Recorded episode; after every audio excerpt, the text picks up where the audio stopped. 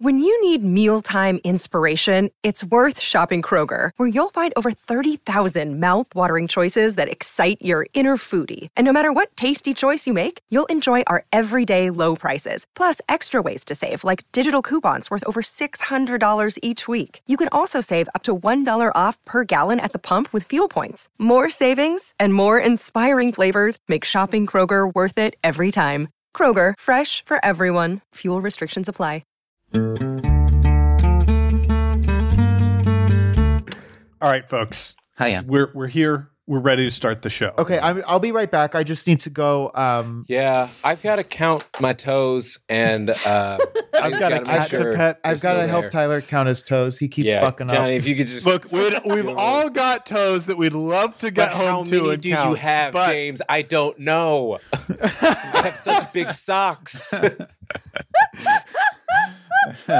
James, do you have do you ha- have a wiki feet? I. Someone made me I a wiki hope feed. not. No. Yeah. No. It's a photo from college too, so that means one of our college Oh. friends did it. Oh no. Oh, okay. That's less. Ugh, that's that's bad. Still, it's all bad. Mhm. Oh, Lisa Oof. Lisa Oof. D'Amato. That's not you. No. Johnny's on a wiki Please feed don't right browse wiki feet, Johnny. I've I'm not never been browsing on this That site enables before. it to continue as a thing. I'm not browsing wiki feet. I'm looking Every- specifically You're for you perusing. on wiki feet. every Targeted search. single, every single moment that you have to spend around the character spit in the future is fully deserved. Is one thousand percent your fault. When art imitates life. Anyway, dice oh. rolling or whatever.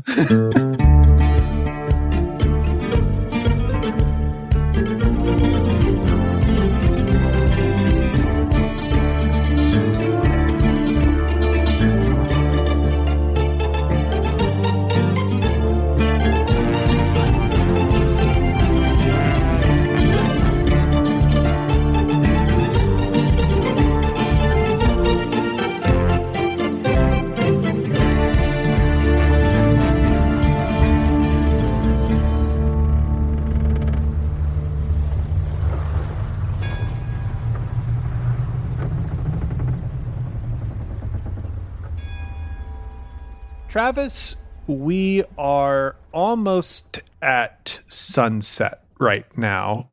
Where have you been spending your day for the most part? Mm. Well, I think maybe now I am for I guess for the for the narrative fun, let's say that I've been a bird in the day. Oh, interesting. So right now it is autumn. Where where Yeah. we're, we're in a period of autumn. Um and I I I think I've been spending a lot of time as I have been lately in the crow's nest just sort of ruminating on all of it. Yeah, I think that's what I've been doing. Describe the bird for us because we are being introduced to Travis Madigo right now for the first time for some listeners, perhaps. Yeah, so right now Travis is an all white raven with uh like red eyes. Uh, it is. They are unfortunately Are they are they black. Oh, eyes right, right, right. I was thinking of real white birds. Um Mhm.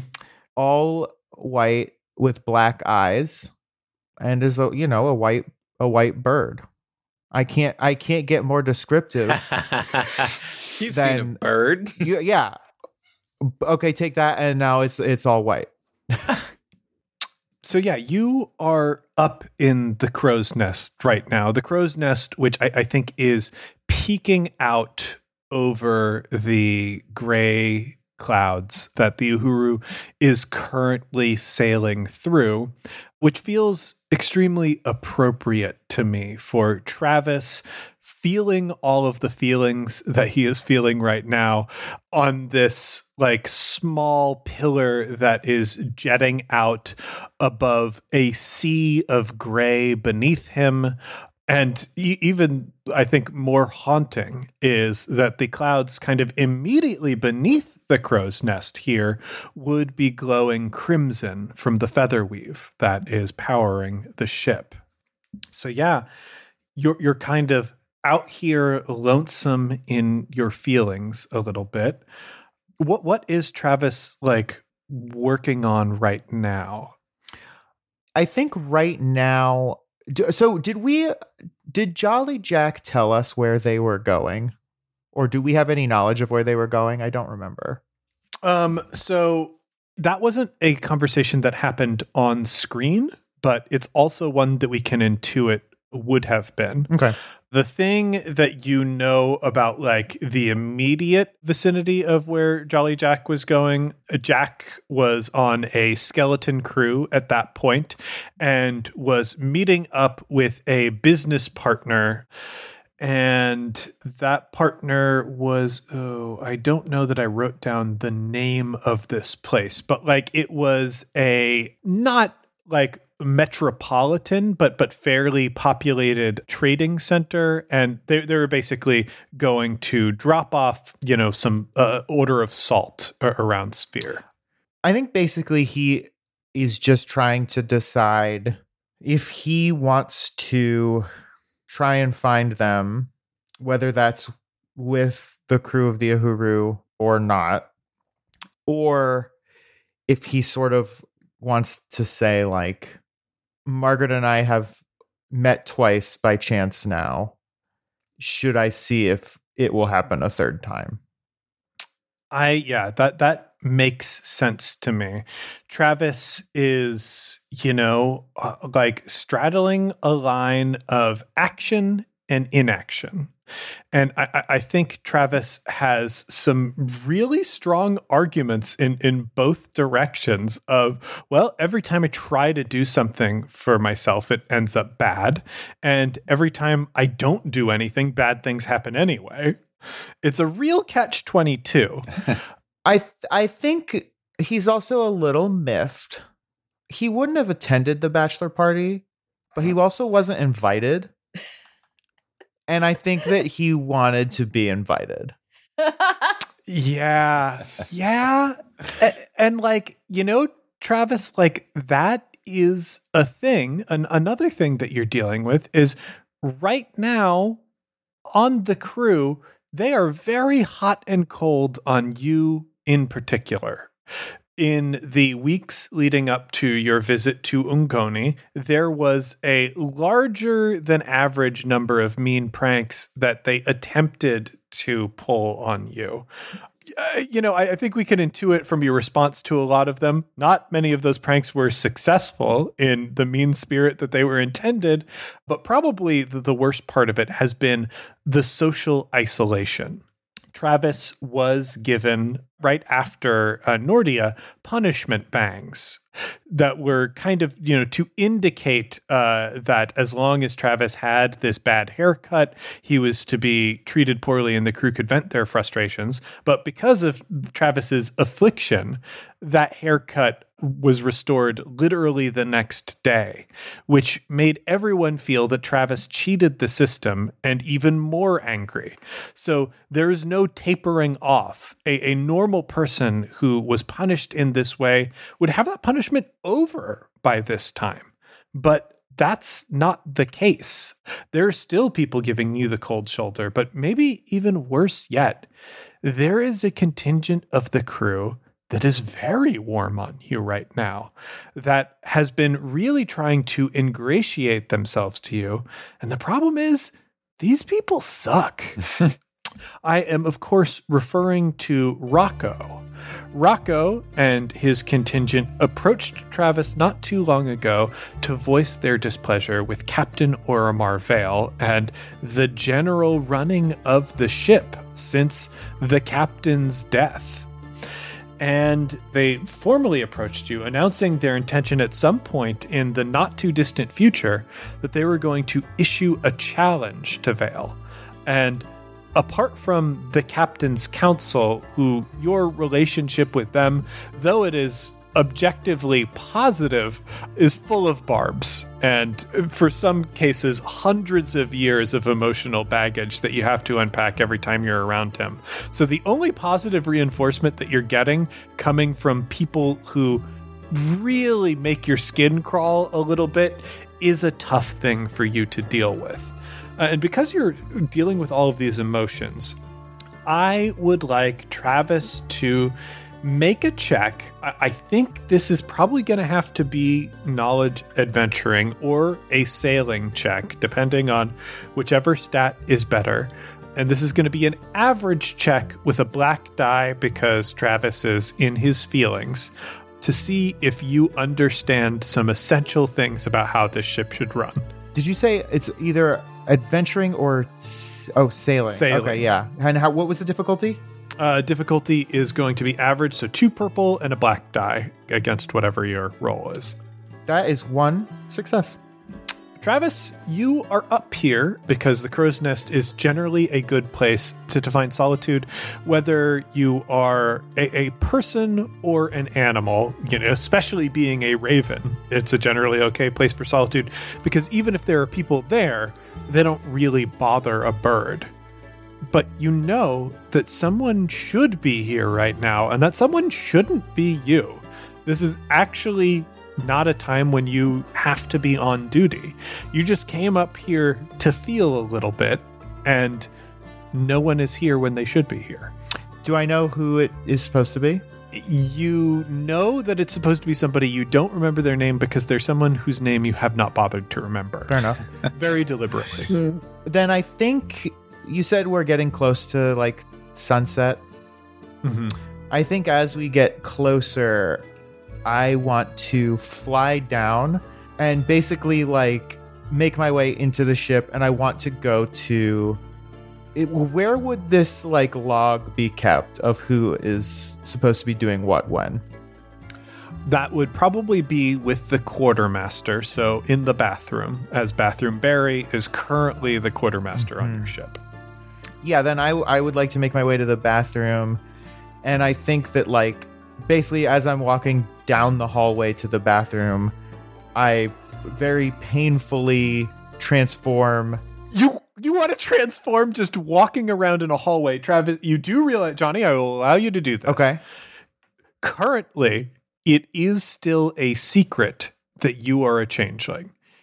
The crew of the glass is kind of familiar with changelings, so it is one thing i- if they know about you being a changeling. It is another thing entirely if the rest of the world knows.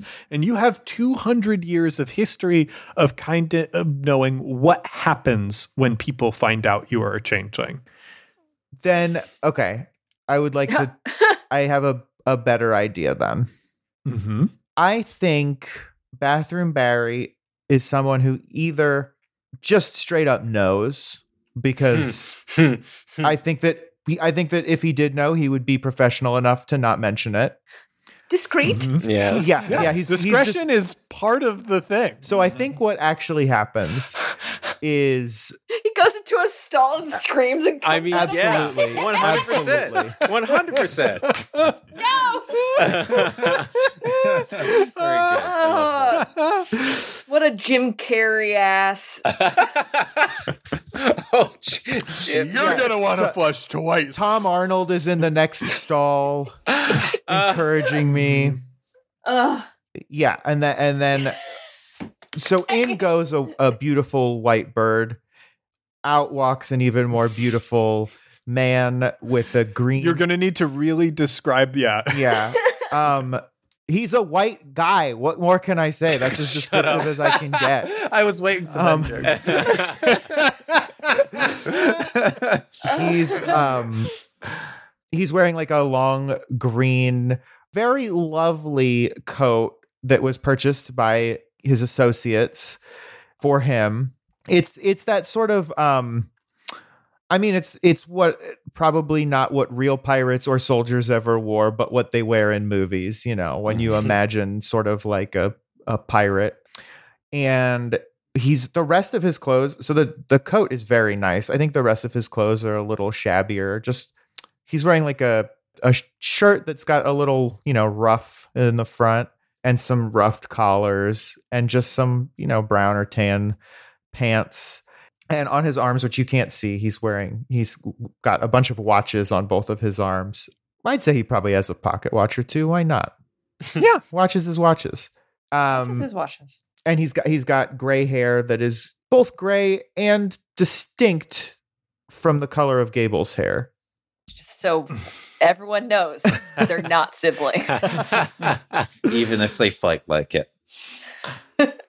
Unrelated. Now, cor- correct me if I, I am wrong. I thought uh, Travis's hair was more more white than gray. Sure, yeah. Um, I mean, yes. I guess when you whenever I as a person am describing some someone I don't know that I would ever describe someone's hair as white even if it was. I would say it was gray. But you are I Mm. think that it is Hmm. it is white. Yeah, I mean, Travis, we, we can give him permission to have anime style white hair that is really white because Well, like- there's some magical stuff. Like Doc like Brown. Pegasus from Yu-Gi-Oh. like Pegasus from was Pegasus is like platinum, like Mm. and not platinum blonde, but just platinum. It's like if Doc Brown had a brush. Mm. Okay. Well, we've also described Travis's haircut as as being '90s heartthrob, uh, which I Ah, love, mm. I adore, I adore. Yeah. Um, that's very Oh, good. It's silly Billy. like um oh oh it's it's if Leonardo DiCaprio had white hair in 1995 or whatever. Mm. mhm. So anyway, this beautiful man walks out of a bathroom stall. After screaming in agony, first in a bird's voice and then in a man's voice. And he does flush to keep up the illusion. Important. Um, and he walks Uh, up to Barry. I believe I'm the voice of Barry, and um, once again, You are. I can't remember the register. He's Well, he's got like a slightly deeper register. slightly deeper, But not as deep as me. And he's like Right, right, yes. That's Yeah. that's always like I've I I shot myself in the foot. I made two berries, and then I just went lower. um, okay, so um, bathroom Barry, kind of like pretty much as Travis is walking out. Is there someone else in in the room? uh, Louis Louie Anderson, I think we said Tom was in Arnold. the other stall. Tom. Tom Arnold. Tom Arnold. Close. Okay. Um, well, then, in the he's not going to fully address it because I feel like at this point, yeah, he he's discretion is key. So uh, he hands him like playfully tosses up a hand cloth, gives him a nod, and he points to his own watch, taps it twice, and then like gives him a thumbs up, being like, "Wow, that was quick this time. That was that was pretty fast." Barry. And also like cutting it close because Travis did have to get in the window and get in the stall. Mhm. So there was like a peer like he could have maybe transformed back Mhm. in the middle. Oh, Travis plays with fire. So, uh, in case you're interested, uh, we got uh, some uh, peppermint oils at the last port, and uh, drop two on your tongue. You'll be a new man, new bird. Honestly, that sounds wonderful. What's going on with you, Madigo? Uh, well, I I was actually wondering, um, do you happen to have the ledger of crew duties? The one about the jobs that we're doing, not the one Mhm. about the jobs that we're doing. And he gestures to the stalls. Yeah, yeah, yeah, yeah. That's a diff- that's a you. You're asking for the little black book. Not I the also have the little brown book. correct. No! Mhm, mhm, Stop! mhm, mhm. We are children. Throughout this, Bathroom Barry is so terrifyingly competent, despite having a very specific hobby, astoundingly competent. I mean, well, here here's the thing. Like he can then track like if people are having Mhm. intestinal distress, like Mm. he'll know this is your fifth visit today. You need some Pepto Bismol. Yes. Yes, which is where the medicine cabinet comes in because he is Yeah. always stocked up on on on herbs and and oils, and he's keeping track. Dysentery is no joke. It's like how people died. Like Mhm. yeah, so he opens it. He kind of like not even he he's not even really looking because at this point bathroom barry has fully embraced the quartermaster duties and he is dead set on having it not take away from bathroom duties as well so he knows the black book since Like I feel like there wasn't a black book before Barry. It was just like papers strewn about. But as soon as Mhm. Black Bathroom Barry came in, he got the black book, and so he's like he is immediately kind of like without even really looking, flipping to the current date. He's like, "What are you looking for?" Who's supposed to be in the crow's nest right now? Uh, crow's nest, crow's nest. Um, so let's see. Uh, well, it was supposed to be Wendell, but you know he's on leave. Well, Uh, sure. Man, I can't. I cannot believe that I didn't get invited to that party. Can You you, imagine? Can you imagine the fun they've got to be having right now? I feel the I'd same be as jealous. you. I I'd be jealous.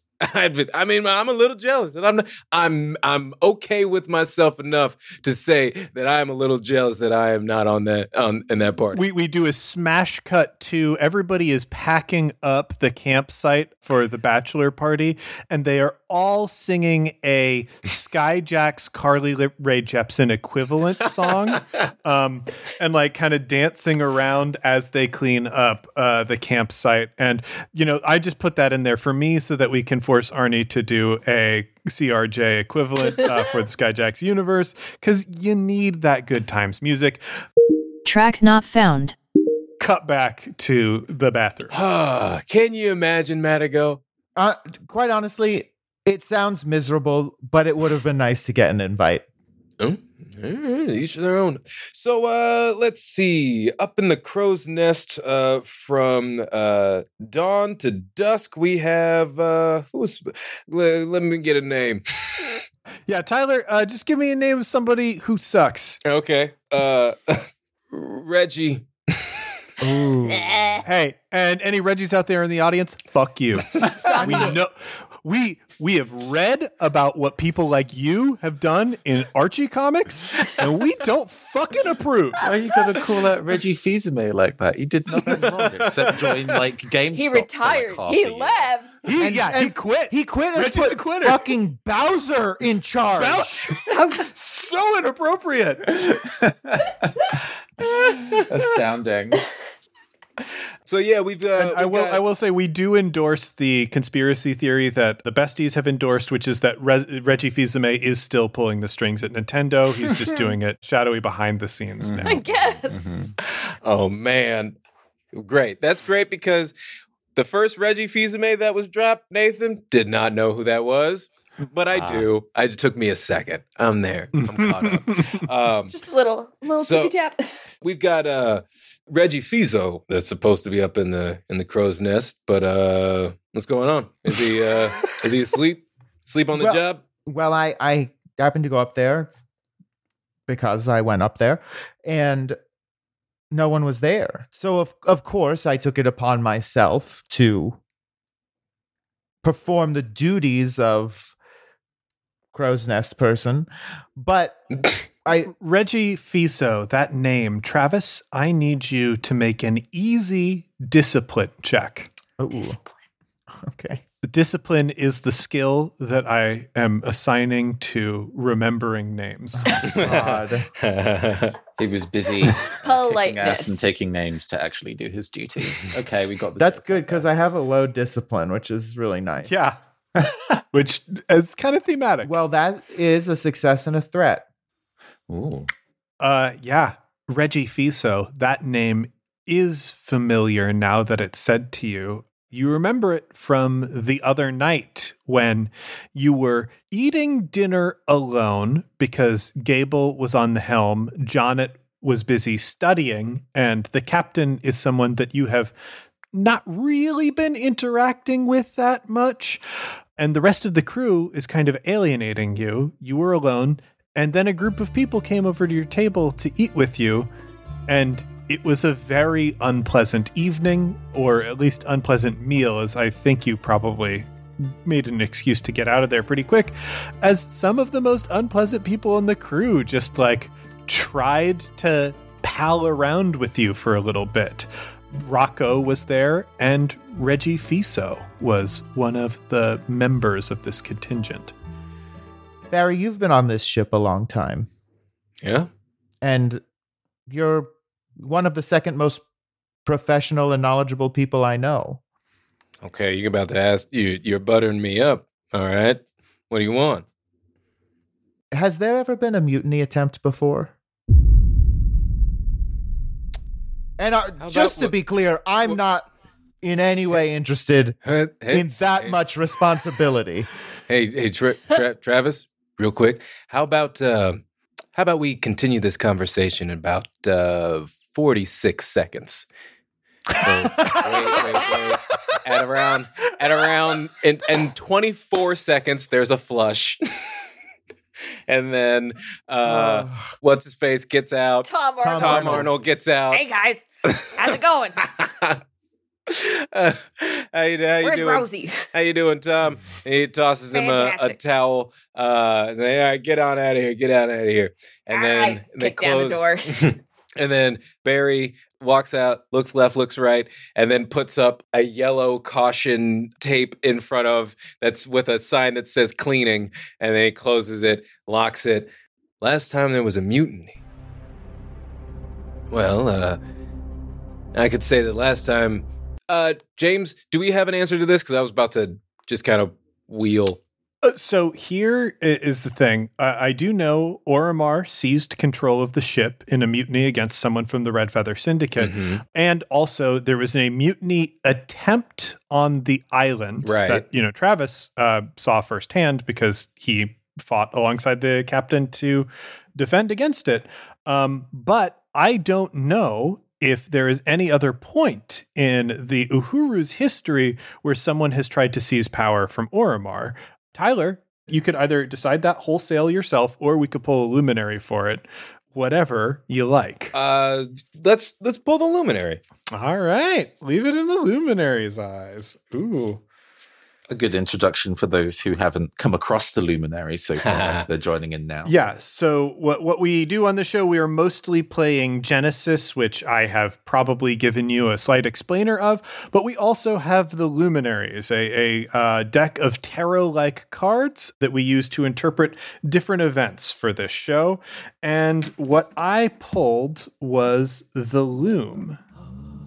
And I, I think that kind of favors stability more than anything else, but I will pull up specific interpretations for It's it. achieving through self sacrifice, right? Unappreciated work.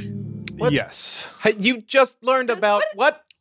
That's cheating. Yeah, You're so not supposed to know these y'all are- things. Y'all are all in trouble because Nathan will learn games, knows how to play games. Oh, Not been and- shared on your oh, document. I don't think. Hang on. I don't think you gave that to us. Uh, you you actually all have been. Nathan is the only person who I think hasn't.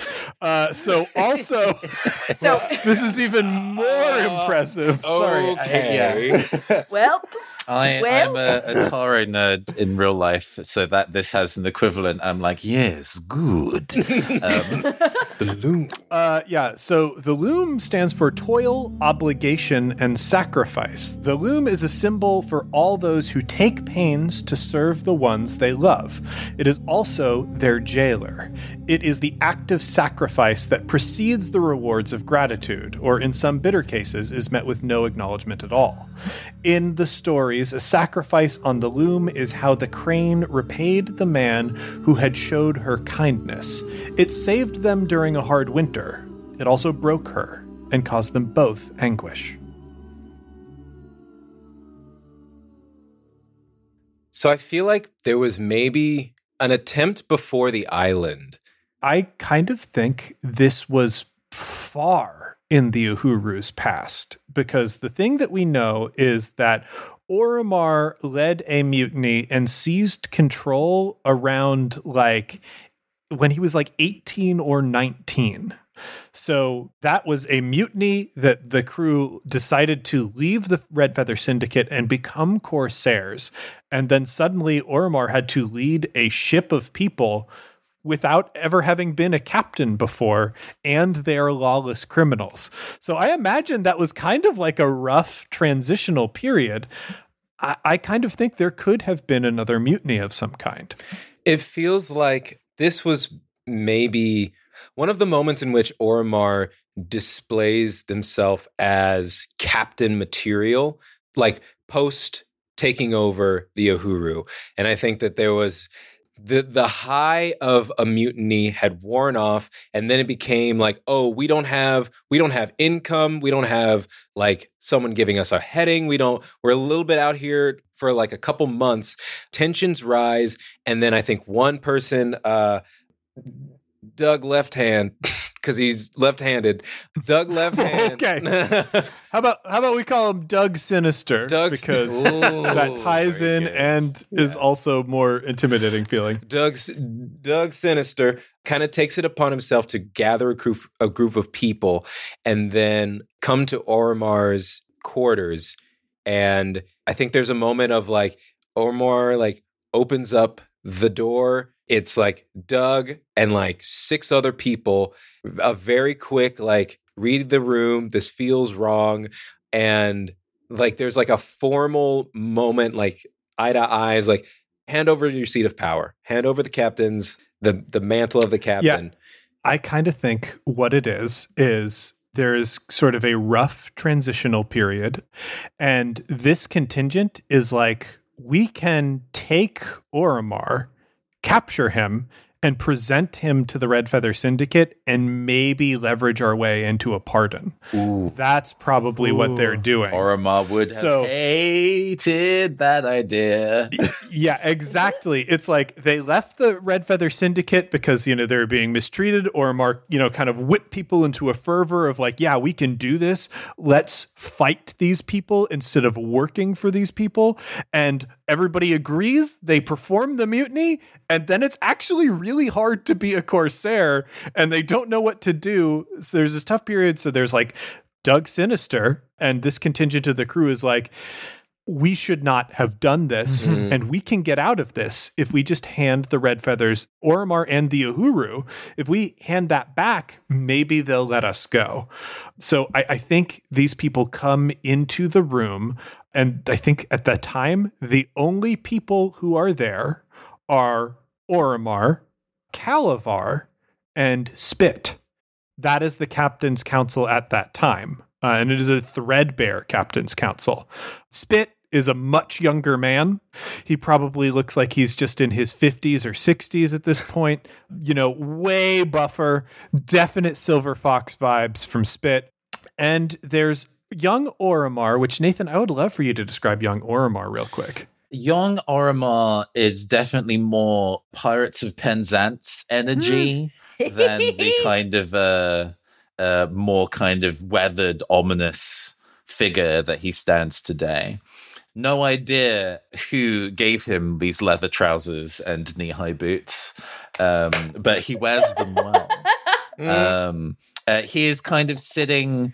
I think it's the same desk. Like it's still the same desk, not the same chair. It hasn't replaced the chair yet, but is kind of sitting cross legs up on the desk, crossed over, and um, like the moment the door kind of came open, uh, he brushes the shorter dreadlocks kind of like out of his eyes in a very carefree way. Small. Is that like Killmonger, like like uh, Oh, with like the twist or braid? Yeah, yeah, his Yeah. twists in. Absolutely. Oh, He is. Uh, um, he kind of like yeah. He, he's kind of like telling a joke to Spit as the door opens, and then he kind of like as the door opens, he kind of turns round to look at them, being like, "Oh, hi there." The small bit of like a sea salt dislodging from it, like sparkles. As, Shut uh, he, as he gives like a knowing smile and is like, "Oh, we're about to have a conversation. Well, state your case, but if it isn't particularly interesting, Spit we'll see you out." And yeah, there's that freeze of like, you think this is going to be a conversation, like the crew kind of coming to air grievance or, you know, ask for a plan or something the way that it has been recently in, in these difficult times. And it's not this group of six people draws swords. And Doug Sinister goes, Oromar Vale, in the name of the Red Feather Company, you are under arrest. Ah, How boring. As uh, yeah. there's just a kind of like hand in the air and kind of like a snap, and almost in perfect preparation. Calavar and Spit going the left and right round the desk in a in a well practiced kind of pincer formation. Treating the desk quite poorly, Oromar kicks it over, making cover behind it as he goes and like reaches for a gun, and it's just a mess. It's a mess. Yeah, uh, and we haven't described Calavar yet. Calavar is in this scene and someone whom we've alluded to but never really seen before. Calavar, I, I think, is a young man of about 19. Like Oromar, he has brown skin and his hair, I think, is pulled back instead into like tight cornrows. Um, and because this is like a, a scrappier period of their life, like I think there's decoration in there, but it's kind of like sad. It's like a piece of silver. It's not like the grandiose like gold and jewels that Oromar can wear today. Hmm. There's just like a little piece of silver in there. And maybe actually, I, I kind of like a, a Bandari tradition that I'm just going to add is woven into like cornrows. If you're wearing that, is like you get a little bit of colorful thread to mm-hmm. like decorate it up. Maybe you pin it in. So so there's that. But you know, it, it's kind of like it's dyed fabric. It's not something that's wildly impressive. He has slung around his chest, I think, six flintlock pistols uh, that you know he'll. Well, because you only get one shot, uh-huh. so you you really Gotta- need to make it count. So he'll he'll like he he draws those to like begin the fight. Okay, then feel I like that's- retract a statement. Then, in that kind of pincer formation, Oromar kicks the desk over because there is a stash of additional flintlock pistols that Oh, he is yes. throwing over the desk to Calavar, who like uses them in a single shot, tosses them to Spit, and Spit just pistol whips dudes with it. Does not care. Oh yeah, yeah. Spit. I mean, Spit is huge. Like I think uh, one of the things that we've talked about a lot in sort of our fan community and analysis of the show is like Spit really stands for is a stand-in for elder queers and, and kind of their experience of the world. And one of the most fascinating and beautiful parts of queer history is that bodybuilding is really a huge tie-in to like uh, that. That's where bodybuilding started. Is contingent of like a, mostly gay men deciding, what if we just got fucking jacked though? um, so that is what this because reasons.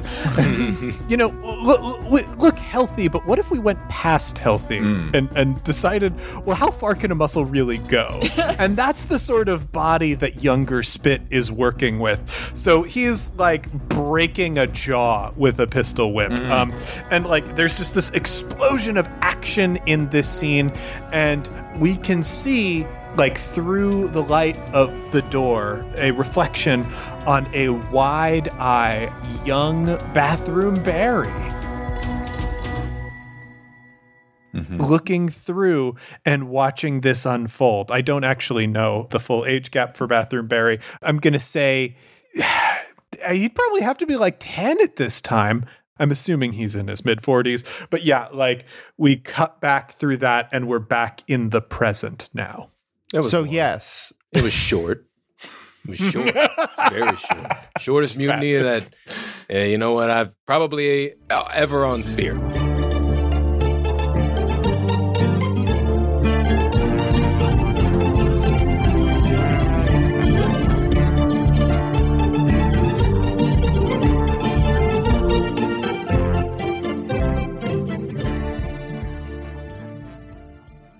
Hey heroes, it's James, your game master, and welcome to the mid-roll. Heroes, I want to remind everyone that coming up August 15th through the 21st is Margaret Week. Margaret Week is a fan-run celebration of everyone's favorite faded love interest, Margaret. There's going to be fan art, fan fiction, I hear rumblings of fan music. And I can reveal this now. At the end of next week's episode, there will be a special piece of original fiction written and read by me to celebrate Margaret Week. Now, if you're excited and you want to participate, don't worry, there is still time. You can head to at Margaret Week on Twitter to find the rules and jump in with your own fan work. A huge thanks to the organizer of Margaret Week and everyone who's going to participate. Heroes, did you know that in addition to my podcasting work, I'm also an author? I write the Ultimate RPG Guide series for Adams Media, an imprint of Simon and Schuster. And if you like the storytelling we do here on Campaign, I think you'll like my book, The Ultimate RPG Gameplay Guide.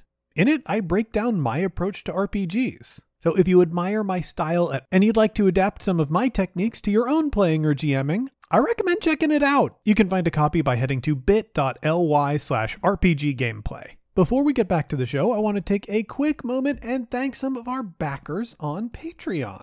Maxwell Scara, thank you.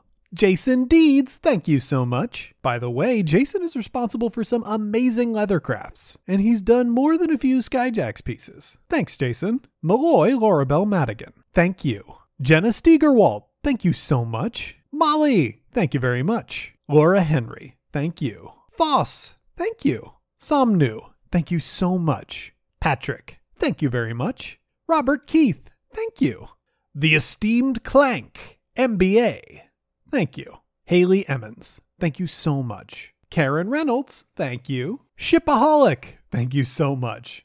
Danny Stairs, thank you. Jeremiah, thank you very much. Laney Barbarian, thank you. Inge, thank you so much. Rain Wood, thank you.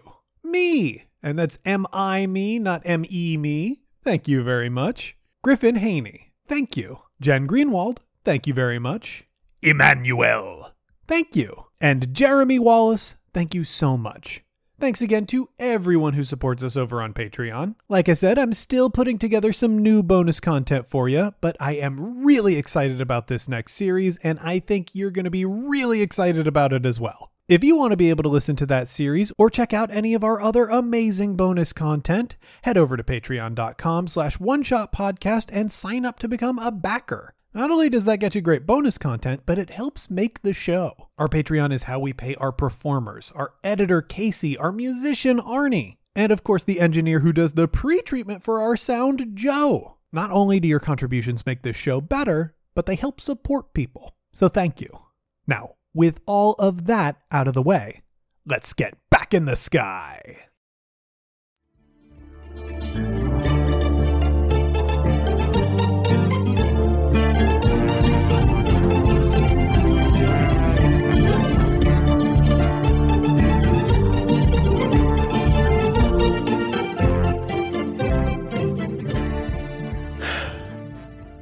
What's I'm- going on, Madigo?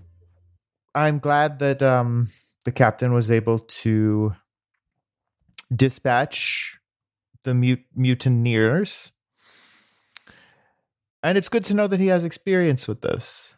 And it's especially good to know that the ship and the crew and the community were able to survive it. Hey, uh, if I may just like cut through, um, you, you let's just tell tell me what's going on because if it doesn't if it doesn't come out in this one on one, all right, it's gonna come out later in your number two. Okay, so you can tell me now or you can tell me later. Bathroom bears. It's just gonna happen. Yes, genuinely art. he does he like read does he go into the stalls and like you you, you know how you can read like tea Oh my god! Gross. I, I, I, I hope not. I hope not. I hope I'm just inferring based on the character the characterizations that Tyler's giving me. in my head it was all auditory like he can like you, but like the the the straining Mhm. the the the and then like that and then the the amount of TP that is that is gone because he Mhm. he checks mm. from every person that leaves like the used amount of TP but You Now- never you never pull off a new bit of TP without there being a triangle folded onto the end of mm-hmm. it. Wow. That's that's the That's- attention. and uh, to that end you can never pull off a perfect square of TP and the Bullshit, you come in the that- bathroom with me and you see. well, on the in the the amount that you still have, like the the shaved off, the extra bits between a full uh, square, there's a story in it. Barry can read, he, but also he can read the bowls. Well, since you're a man of such such discretion. I'll tell you. Rocco and a few of his disgusting compatriots are planning a mutiny. And they want me involved, which I don't want to be involved with that, obviously. And I'm just trying to decide what to do, how we're going to handle this. Mhm. Now I'm I'm only so so on I'm a little iffy on this, but uh the other people involved, uh we got Rocco and uh Reggie, the Mhm. oh, the rowdy R's. You Rocco, Reggie, Ronald, uh Rachel, Ray, Rachel, Ramona, Ramona. Rebecca, God damn it. Okay. uh, Ricky, Richard, Rick, Dick. Rick, Rick, two C's. Rocco Have told- H. have you have you have you told anyone else about this? Well, not yet. I wasn't sure how serious they were. You know, people talk sometimes. Oh, I, you know, if I, if I, if I didn't know any better, I'd throw a mutiny right now myself. You know that sort of thing. But it really seems like they're for real now. Well, Also, Travis. I feel like maybe the captain is not super cool with me at the moment. And I don't want to make things worse. You know, I don't want to be a bad news guy. what? Travis, the- s- coming to a captain with a news of a mutiny would be th- my number one thought of how to get back in good standing. If anyone What are you gonna? number What, one, what's it's the you. alternative? You wait. The mutiny happens. We lose crew members, and then you say, "Oh yeah, meant to talk about that." Well, no, I wasn't just ever going to bring it up. What? Somebody pops their head through the door real quick. Hey, everybody, just letting you know that they are out of pudding in the kitchen. I'm Bad News Barry. Shut just wanted to uh, pop in here and say that not only is everybody named Barry on the ship speaking a lower register, but we do continue with this theme as well. and you are related by surname. We don't know Yeah. if you're siblings because you don't talk to each other. we are we are out of pudding upstairs. If y'all don't mind, I'm gonna take off, tell other people sort of this bad news.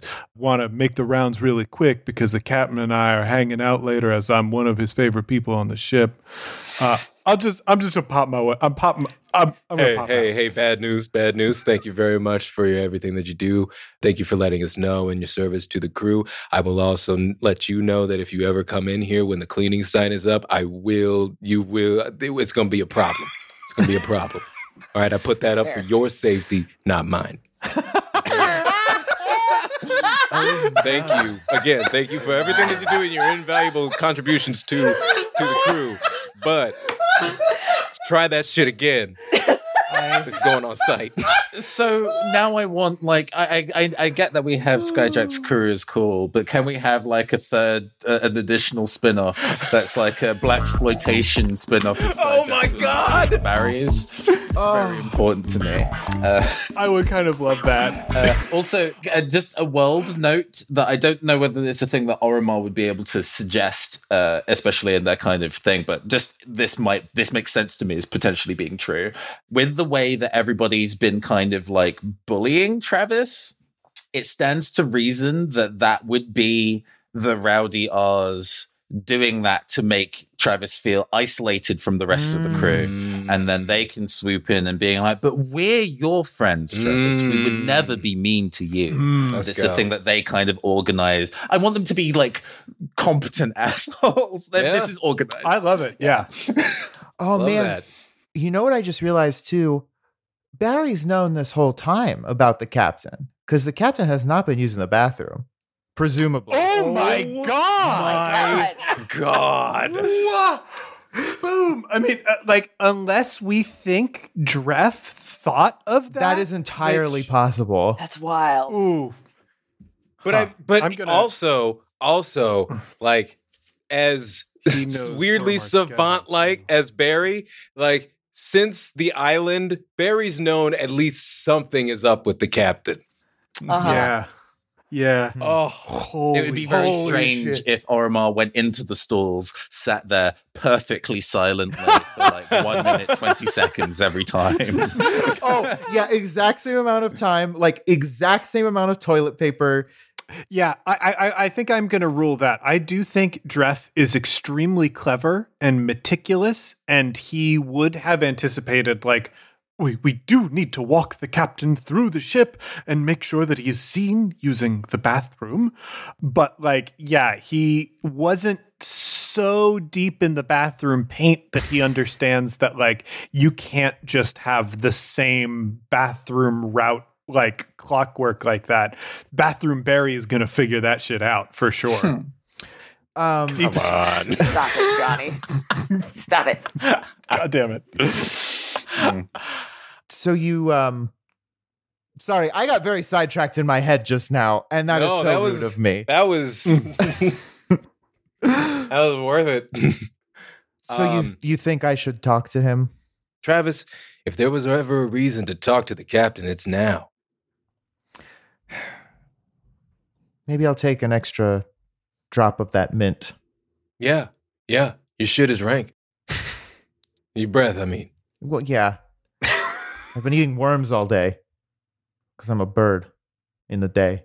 My, Right yeah, yeah, yeah. No, yeah, I know. I know. How do those More concerned about where you're getting worms on the ship. Yeah.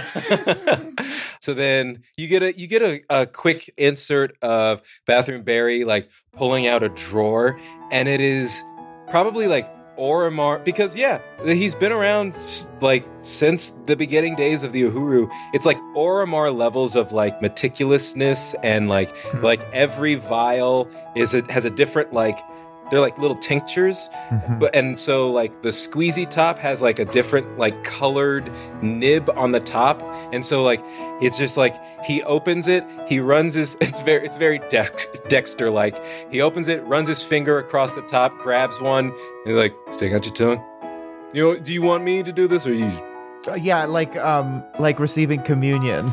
yeah yeah like being fed by Yes. a mama bird. he gives he gives like two drops there's a little bit of residue he takes his pinky he wipes the residue off he licks it and then puts it back all right Oh, What an absolute Yeah. professional. consummate professional. all right, all right, so uh make sure you do this, okay? And get out of here. I actually have to clean. Th- thank you. Even if you're just pretending to be nice to me because it's your job and you're so good at it, Here's the I thing, I, appreciate it. I do not have to pretend and I do not pretend. Travis? That's true. I heard you be very mean to other Barry just yeah, now. yeah, yeah, yeah. Okay. Nowhere in my job description does it say I have to be pleasant. All right. I see there's enough good in you that I think that every now and again you're worthy of it, okay? Wow. You know, I really needed that, and I was not, Okay, but also I'm not going to turn not- this into like a, a, a magical bathroom attendant sol- solving your problems. Get the fuck out of my I know. bathroom. I just, right? I, I'm going to say I wasn't yeah, yeah, expecting it to come from you, but it was just very nice. No, yeah, yeah, yeah, yeah, yeah, get out of here. Uh, I liked for your the play. record, There is a character sheet for Bathroom Barry, and it has maxed all stats for the first time. All stats. Yeah, literally, like we could just go to Barry and say, "Hey, could you win the game for us real quick?" And then the show Yeah, would already be did. over. I already did. And Barry would say no problem, of course, because Barry's happy to help. I have a very important question for uh, for Mhm. Travis. When you leave, do you tip? Here's the thing: I think normally no, this time yes. All right. Good. do you break down the door on your way out? then? Oh, that's right. Well, Well, that's usually going into the bathroom. but I think I would, but there's the cleaning sign up, and I don't want to disturb the cleaning sign. So I think fair. I Right gently choice. open it and like, you know, Right choice. Yeah, as as you step into the hall, Bad News Barry's there. Hey, I just wanted to let you know that uh, most of the crew doesn't feel that way about you, though. That you're a person who's deserving of love and happiness. So we're, we're kind of pretty down on you. I'm gonna go. I'm gonna pop out. Are you Hey, listening just to my letting you know. conversations, Barry? No, I just intuited he looked happier. He looked happier than he has the last couple of weeks. Just reminding him, bringing him bad news. You've done a lot of bad shit. A lot of people think you deserve to be treated, mistreated for that bad shit hey that you've done. You know maybe instead tell telling people the pudding's out. You could make more pudding. You piece of shit. I don't work. Hey, don't don't shoot the messenger. I right? Will just- if it's you. I'm bearing I'm bearing the bad news so that somebody hopefully can proactively take the steps to make more. Hey, also, we, you do you do need me. You don't know that you need me, but you I'm a- do need me. I'm a talking grasshopper. I don't need anyone. boing, boing, boing. Great, great, good. Of course. Of course. what? Well, I guess those are the bugs that Travis has been eating while they were Yeah. in bed. Uh, My family is dead. I've come to seek my revenge. Boing, boing, boing. Oh no, a hole. Um, I guess Travis makes his way to the captain's quarters. Yeah. I know that we had Oromar sort of like sweep into the area o- of the ship where, where Jonet was probably working somewhere else on the maps and star watching. But can we say that they have like carried that equipment back to sort of where it quote Yeah. unquote belongs in the captain's quarters? yeah, enough time has passed where we've now returned the items back to the kind of captain's quarters, and Oromar makes a very a pointed display of showing Jonet where it is supposed to be. And And it I've- will I- remain there.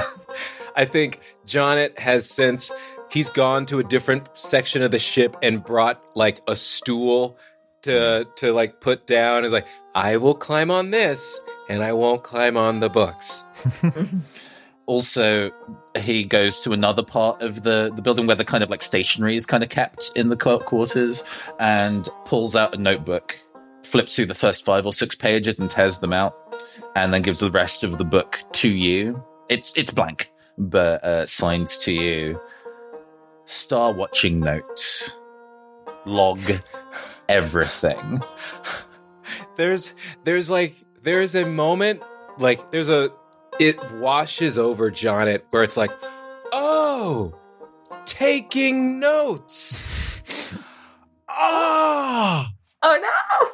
ah, yeah, yeah, yeah, yeah. and because he he's been doing everything like on his sister's map, um, and so the margins are are all kinds of like scribbled and and all this stuff. But yeah, this is like yes, yes. Again with the uh the same stoic ex- expressionless hand gently goes to nose pinches nose. And so it's like, I can see you're frustrated, but you gotta admit, I'm picking it up, picking it up. one day at a time good evening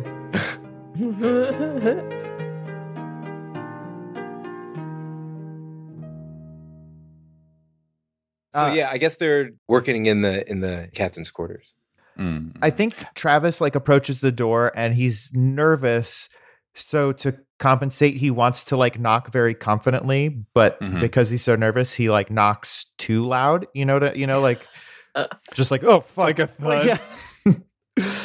yeah, there's that moment of like, what did I do? Why did I do it? oh that's good yeah you knock really hard and you hear a click sound and silence and then you open the door and Oromar has a pistol leveled at the door, sees that it's you, and slowly, robotically puts the pistol back down.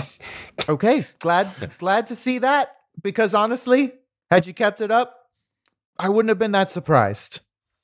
There's a pause, and almost kind of like sheepishly, you startled me. So I I startled myself. I was not expecting to knock quite so hard. Um but I did, and I apologize. Oromar casually goes round to the chair, sits down in the chair. What do you need? Signed formally with both hands. Um well, I I have some first of all some good news for Jonet. That jar that you put out is absolutely full of water. These clouds are crazy. Yes, Jonet leaves. um, and unfortunately, I have some not so good news for you. But before I even say it, I can with confidence tell you it's 100% not my fault. In the exact same kind of motions as before, he signs, You startled me. Um, you, you know Rocco and the rowdy, the rowdy R boys. What what were they called? The rowdy, The Rowdy okay, R's. the, ra- the rowdy Rowdy R's. Um, ah, yes. Signed letter by letter, Reggie.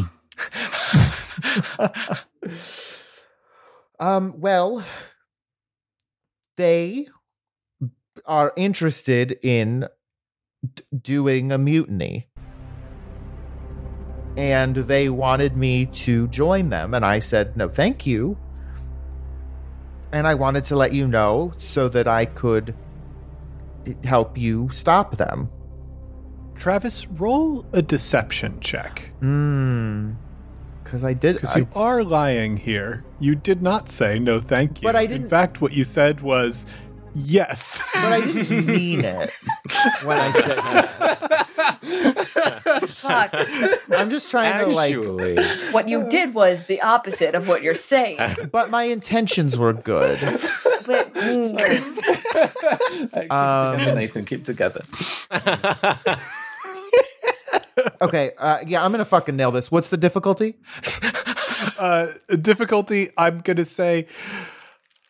I'm going to say average because this is a very casual lie, but there are two black dice because you are a little nervous. Yeah, uh, hey, I'm not worried. Actually, you're right. Instead of average with two black die, let's upgrade one of the purple dice to a red die and one black die. So total one black or two? Total one black, one purple, and one red. Cool. jeez. Yeah, well, it's still one success, so. My So, yeah, deception's what very happens In the middle of your lie, you realize that it is a lie and not the truth because you're speaking from an authentic place of like, well, I said yes, but I meant no. So obviously, I'm saying I said no, thank you, because I meant no, thank you, but I didn't actually say that. In fact, I said the opposite of that. And could that come back to bite me later? Probably, but it's good to not let on that right now. So hmm. you very smoothly move over it where nobody could really tell that that was a lie that you just told, except for you. At, It's not. It's not a lie if you believe it. Very true. At you saying the word mutiny, like Oromar's face falls, as in like he leans forward and the large tricorn hat falls down, and you can no longer see his face anymore. As you finish your your your kind of statement about you said no, thank you. There is like a shaking in the air, like not the room. Everything in the room is still, but you can kind of almost feel the air vibrating. And almost individually, the long dreads down Oromar's back almost feel as if they are floating, as if the ship has suddenly started rapidly descending and things have started to lose gravity. As his usually incredibly still hands, one of them starts to shake. And then, like a gunshot, it is slammed onto the table as he looks up at you and ah! finds very angrily in one hand, I will not be caged again.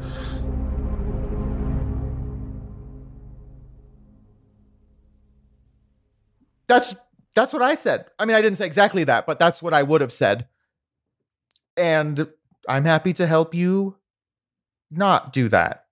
And I'm sure that Jonet would also be happy to help.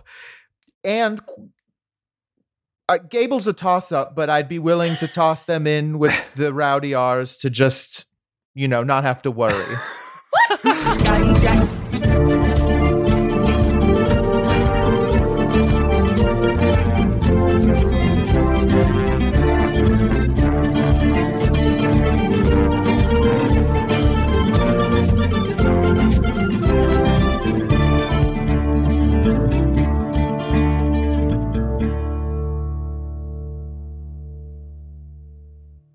We return once again to the captain's quarters on the Uhuru, where the captain's council is surrounding a box with. Oh, oh that's right. Overboard is here. Overboard, the HR personnel for the Uhuru, has a file in front of him and he is reading out HR complaints that have been submitted anonymously to the Uhuru's HR department. All right. Uh, I'll just read this one out here. I'm concerned that our farmer quartermaster, Travis, has misappropriated funds. I've overheard a few conversations in which he discussed turning into multiple different animals. And I have to say, I'm afraid he may have embezzled to fund a fursuit collection. And listen, I get it. We've all been tempted, but the rest of us have been saving up in hopes of just getting some paws. Please investigate this. Travis, these are heavy accusations. Well, now, uh, first and foremost, I stopped listening after about three or four words in because I am no farmer. These was- hands have done no hard labor. You're quartermaster. You're quartermaster for a, a, a record short term of, You- of two months. You distinctly said a farmer quartermaster, and I am no such person. Okay. Okay. I'm pulling out a blank HR form for bullying. I'm filling it out. I'm submitting a formal complaint. Am I going to have to co-sign this? Well, you This is tell me. Eventually. Ugh.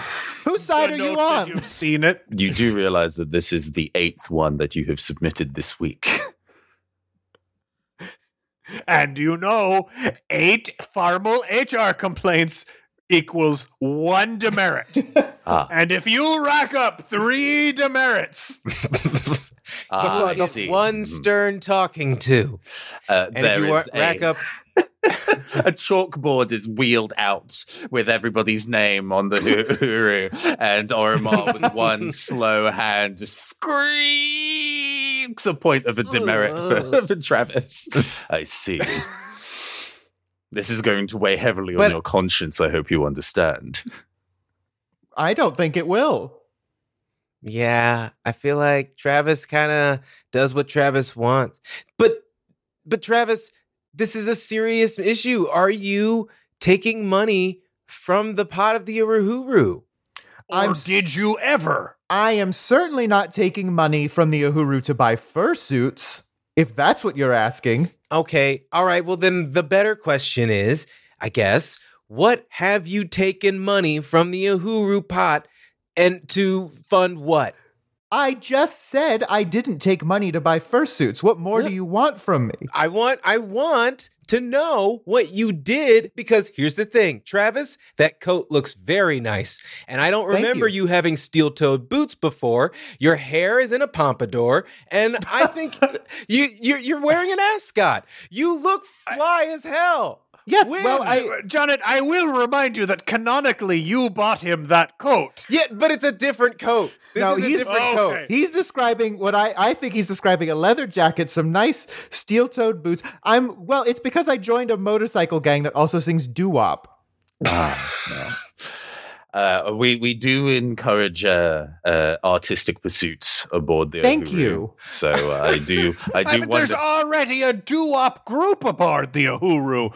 Of course, they are a completely fursuited doo-wop group, as most of the extracurricular activities aboard the Uhuru also require fursuits. But They but they are individually mandated. It's not mandated by the Uhuru code. It's just they adopt that for themselves, which is great. But it's that's also the a theme they want, and we support it. Now, I'm a, I'm a man who enjoys being comfortable, and I'm only comfortable in coats. A fursuit is too itchy, too hot, too sweaty. I don't like to sweat. This is slowly turning into a MeUndies advertisement, and I'm uncomfortable. Well, maybe you'd be more comfortable if you tried MeUndies. you know, they're made from a micromodal fabric uh, that's moisture wicking. Wait, Travis. Three times softer than cotton scientifically. And you mean to tell me that my first order is 10% off? with the code uh, Snake Man? Well, I would if they would return my calls. Ah, I see. You didn't land the sponsorship deal just yet. I see. This is the early Yeah, well, they're pretty attention. stingy with their sponsorship. Have you- so. I've- You're doing an audio ad on spec? Yeah. It's a hard industry out there, John. I get Have- that. I get that. Have any of you worn MeUndies? I don't know if Yes, that's too personal a question. I'm a podcaster that listens to podcasts. because now before before we started this meeting i was talking about my shirts and that whole deal and i have a similar deal with underwear and i found the one that i like and i just bought like 12 12 or, or 14 however many come in a pack times multiple packs Using the, same pot from the exact- Uhuru's funds, I knew it. yeah. and here we are. The walls are finally closing in Well- on Travis Madden. how do you expect me to do my work if i'm not comfortable there's too much cotton in the ship standard issue underpants What? Oh, Travis, Travis, Travis, Travis. This is a formal strike on your record. This is no paltry demerit or even a stern talking to. This is a formal strike. The chalkboard And you know here- flips over, and there is a second set, and it's an even longer, louder chalk scrolling uh, sound. Uh, uh. You don't you don't have to do that.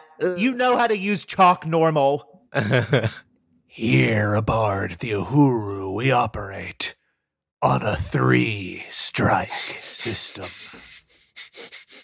Your first strike, that carries the severe penalty of suspension with pay.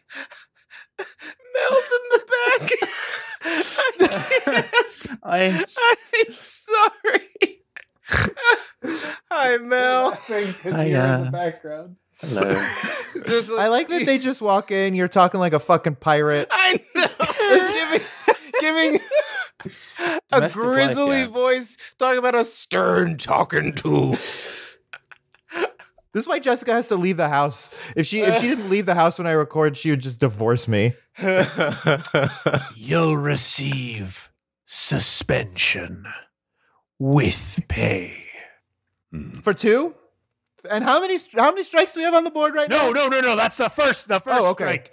You'll get a one week suspension Okay, great. with pay. Yeah, okay. And then, Mhm. should you receive two, why, you'll go on first sabbatical, also with pay. Okay. Oh no. And the third and final strike is hook suspension as organized by Spit. And yes, it is indeed sexual. it is Wait, now own either- If is it- you've seen, if you're familiar with the Hellraiser franchise, But is there pay? Oh, there, that's question. oh, you're still paying, you will of course. pay. Yes. yes. I think so.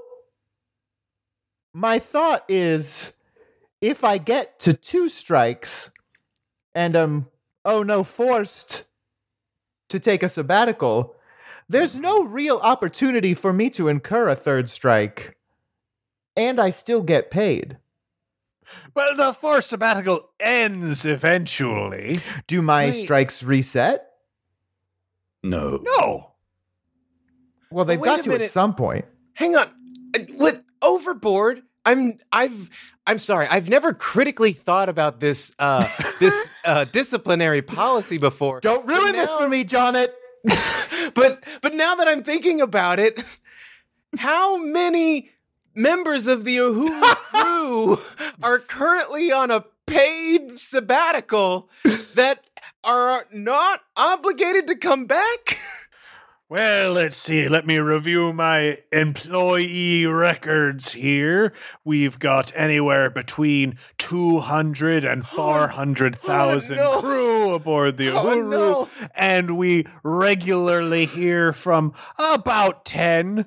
So I'd say about 99.999% Oh, of the we're in the crew red. is on forced Oh, we're in the red. We're so in the red. No, this was all got going to be fixed two months ago, and then something else happened to kind of interfere. no, no. There's got to be some way for me to take some strikes off. Can't I take a, you know, a driving course at a comedy theater or something? Oh, like like like community service to to reduce your sentence. Sure, I guess. Whatever. Uh, uh, I I suppose if you're willing to face one of the worst fates possible aboard this ship, do you think you can do that? I mean, I I guess it depends on what the what Hard cut to Travis in a fursuit uh, at an improv comedy show, asking for a suggestion from the audience. um. All right. Uh. A I get a suggestion? store. uh, Pornography. no. Do I'll take- up. Do do up. This is not my do-up outfit. and that's that's scene. That's scene for sure.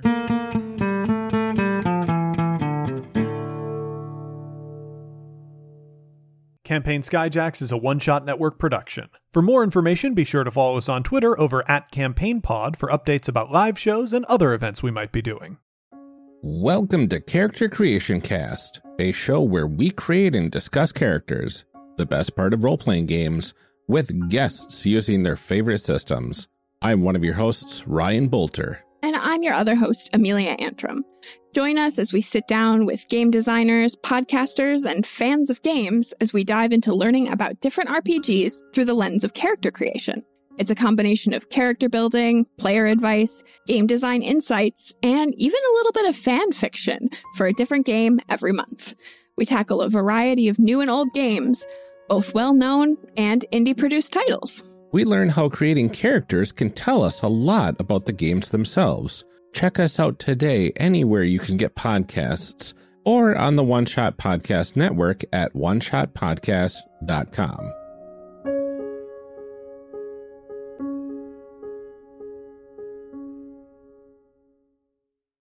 You can find more great gaming shows over at oneshotpodcast.com. Like Neoscum. Neoscum is a narrative comedy podcast featuring five Chicago improvisers antagonizing their way through the role playing classic Shadowrun. It follows a group of misfits and outsiders Z, an acerbic cyber troublemaker, Pox, the candy junkie klepto from across the pond, Tech Wizard, the public access actor with a petulant thirst for adventure, and Dak Rambo, the nastiest trucker this side of the Robo Mason Dixon. Join the irascible Neoscum crew on a puerile rockin' road trip through a weirdo world of tomorrow, doling out street justice to every deeb they encounter, whether they deserve it or not. Jonet Kessler was played by Tyler Davis, who can be found on Twitter and Instagram at Tyler A. Dave. He also co stars and consults on Showtime's Work in Progress. Gable was played by Liz Anderson, who can be found on Twitter at Liz Anderson underscore underscore underscore, or on her podcast, Paired. Travis Madigo was played by Johnny O'Mara, who can be found on Twitter at Johnny Briefs, or on his podcasts, Bill Buds and Dilettante Ball. Captain Oromar Vale was played by Nathan Blades, who can be found on Twitter at Phantom Arts ENT. You can also find them streaming on twitch.tv slash the neoncaster. I am James D'Amato, your host and game master. You can find me on Twitter at OneShotRPG or on my other podcast, One Shot. The original music featured in this podcast was written, composed, and performed by Arne Parrott. You can find him on Twitter over at A R N E P A R R O T T. You can find more of his work at atptunes.com. This episode was edited by Casey Tony, who can be found on Twitter at Casey Pony or on his podcast, Neo Scum. Our logo was designed by Fiona Shea, who can be found on Twitter at Fiona Pup. The World of Sphere was inspired in part by the music of the Decemberists, and Illimat, produced by Twogether Studios. This show uses a modified version of the Genesys role playing system, designed by Sam Stewart and a team of talented professionals who were fired by the private equity firm owning Fantasy Flight Games. To strangers who've ever been kind, and once for our friends ne'er to rise. Twice to the dearest we're leaving behind, who know we can never deny the call of the sky.